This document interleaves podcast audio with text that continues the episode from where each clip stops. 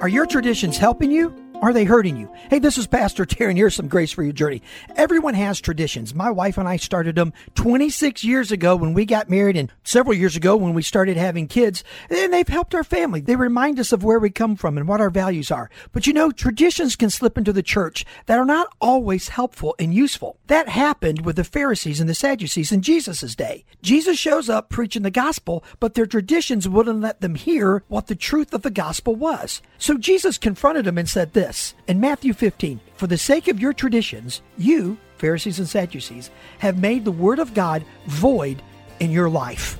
Check your traditions. Are they pushing you closer to Jesus or are they keeping you away? If they're pushing you closer, celebrate. If they're keeping you away, get rid of them. And God will give you unbelievable grace for your journey. God bless you. Thank you so much for listening to this edition of the Grace for Your Journey podcast. I pray that it has been a blessing and an encouragement to you. Pass it around if you think it would help somebody, and we look forward to you dropping by again for another episode of the Grace for Your Journey podcast.